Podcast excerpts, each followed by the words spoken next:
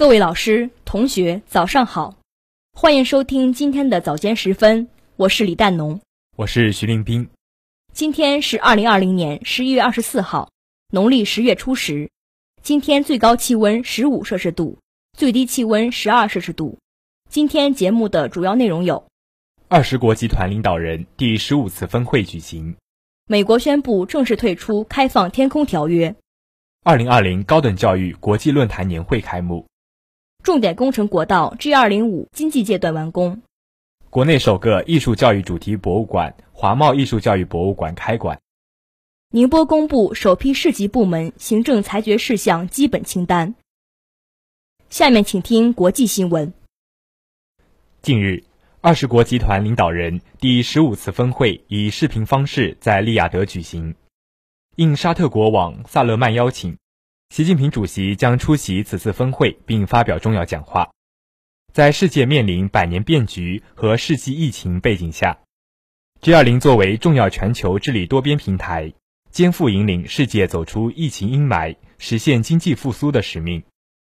G20 利雅得峰会的主题是“实现二十一世纪所有人的机遇”，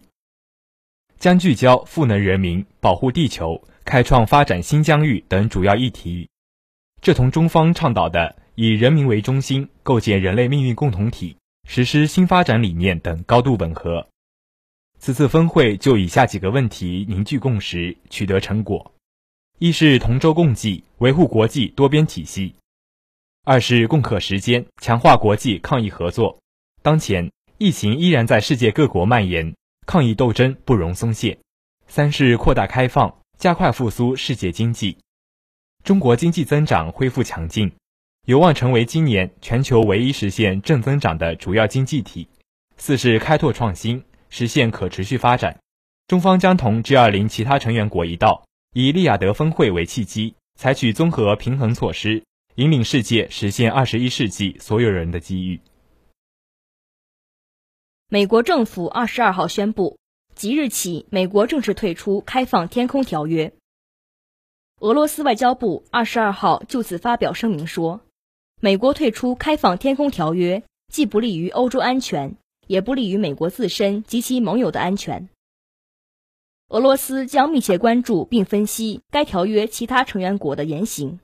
并根据俄罗斯自身和盟友的安全利益作出相关决定。声明说，美方此前有关俄方违反开放天空条约的指责毫无根据。正如美方在其他军控条约上的举动一样，美方破坏开放天空条约是故意行为。俄方希望开放天空条约现有成员国能够严格履行其职责，保证其领土接受侦察，并且不向非成员国的第三方国家移交其侦察飞行的相关资料。美国国务院今年五月二十二号向该条约其他缔约国通报退约决定。表示，除非俄方能重新履行这一条约，否则美方将于六个月后正式退约。俄方就此表示，美方的指责没有根据，美方就继续履行开放天空条约提出的条件绝对不可接受。下面请听国内新闻。近日，二零二零高等教育国际论坛年会在郑州开幕，结合学习党的十九届五中全会精神，围绕高等教育高质量发展。教育部党组成员、副部长钟登华提出两个观点：一要深刻认识发展成就，进一步坚定高等教育制度自信；二要聚焦教育强国建设，提升服务构建新发展格局的能力和水平。钟登华表示，高等教育发展必须坚持扎根中国，融通中外，更加坚定中国特色社会主义高等教育的制度自信。郑州大学党委书记宋征辉提出。推进大学治理体系和治理能力现代化，要立足中国大地，办出特色和比较优势；要更新办学理念，使大学治理植根于中国的文化传统和价值观；要创新治理格局，构建我国高等教育发展的双循环体系。本次论坛年会以加快推进大学治理体系和治理能力现代化为主题。围绕六大议题展开深入研讨和交流，还首次设立大学校长论坛、学者论坛、博士生论坛三大平行论坛。二十二号，由中铁二十二局集团雄安公司承建的京津冀一体化重点工程国道 G 二零五京冀界至黄骅绕城起点段改建工程完工。中铁二十二局集团雄安公司项目经理张洪涛介绍，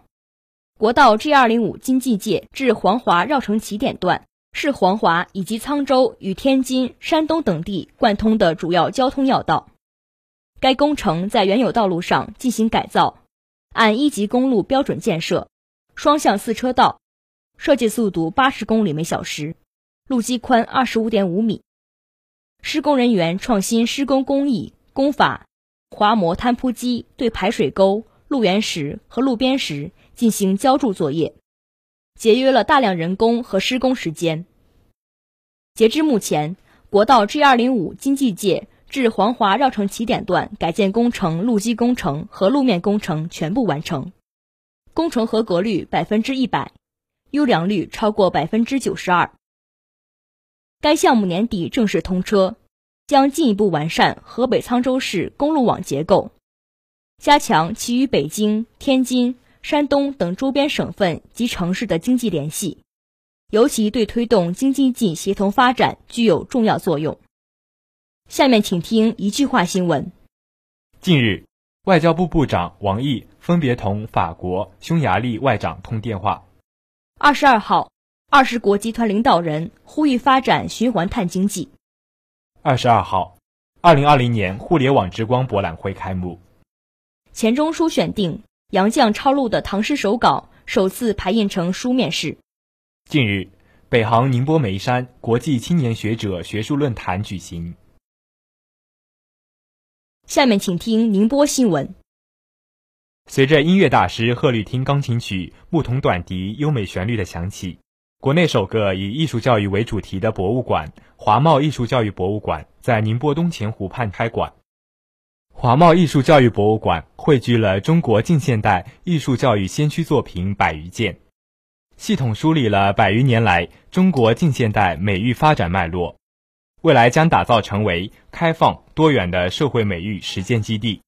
博物馆特别展陈了中国艺术教育的播火者刘开渠、贺绿汀。罗公柳的艺术教育史个案研究，